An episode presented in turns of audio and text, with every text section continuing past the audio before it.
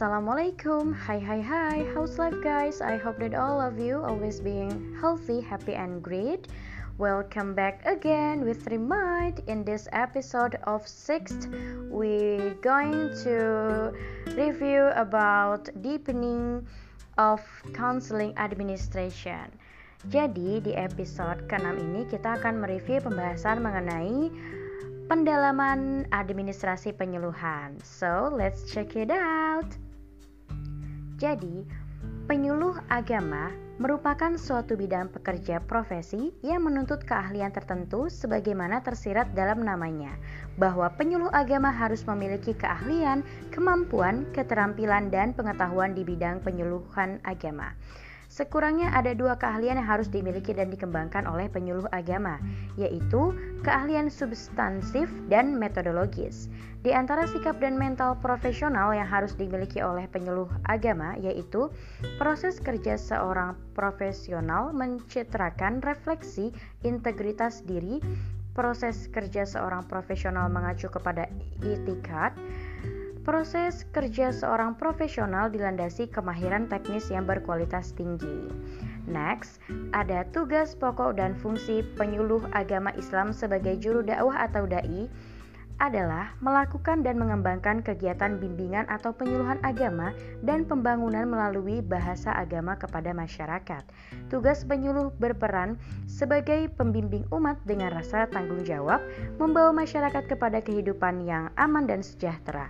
Penyuluh agama Islam sebagai dai mempunyai kedudukan dan peran yang sangat penting bagi masyarakat. Di antaranya yaitu sebagai fitur sentral, sebagai agen perubahan atau agent of change, motivator pembangunan bagi masyarakat, sebagai fasilitator Kementerian Agama. Adapun untuk fungsi dari penyuluh agama yaitu sebagai mana dikemukakan oleh Anis Purwanto adalah fungsi informatif dan edukatif, fungsi konsultatif, dan yang terakhir ada fungsi advokatif. Next, ada kompetensi penyuluh agama. Kompetensi merupakan suatu konsep yang berhubungan dengan pekerjaan seseorang. Kompetensi penyuluh profesional menurut Deborah memperkenalkan kompetensi inti yang sesuai untuk penyuluh profesional yaitu proses aksi sosial, keanekaragaman budaya, pemrograman bidang pendidikan, perikatan, penyampaian pendidikan dan informasi, hubungan antar pribadi, pengetahuan tentang organisasi, kepemimpinan, pengelolaan organisasi, dan profesionalisme.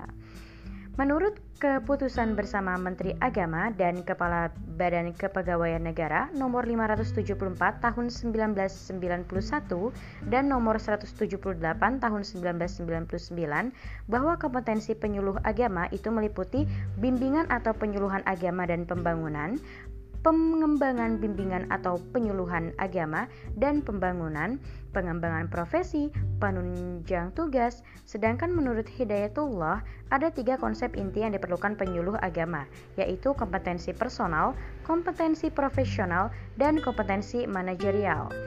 Next, ada etika penyuluh agama.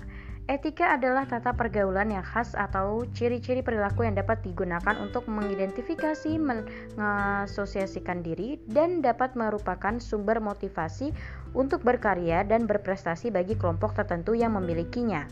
Penyuluh harus mampu berperilaku agar masyarakat selalu memberikan dukungan yang tulus ikhlas terhadap kepentingan nasional.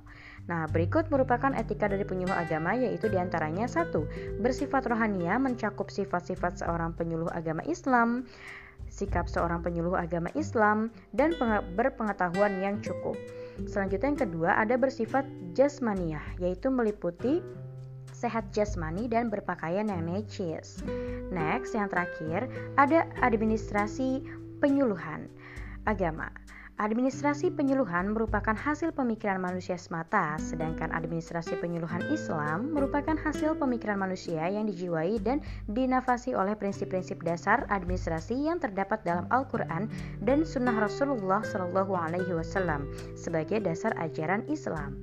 Oke, untuk review pembahasan di episode ini sampai sini dulu ya. Semoga bermanfaat. Thank you for everything. I hope that all of you enjoy with this episode. Ma'assalamah. Okay, bye.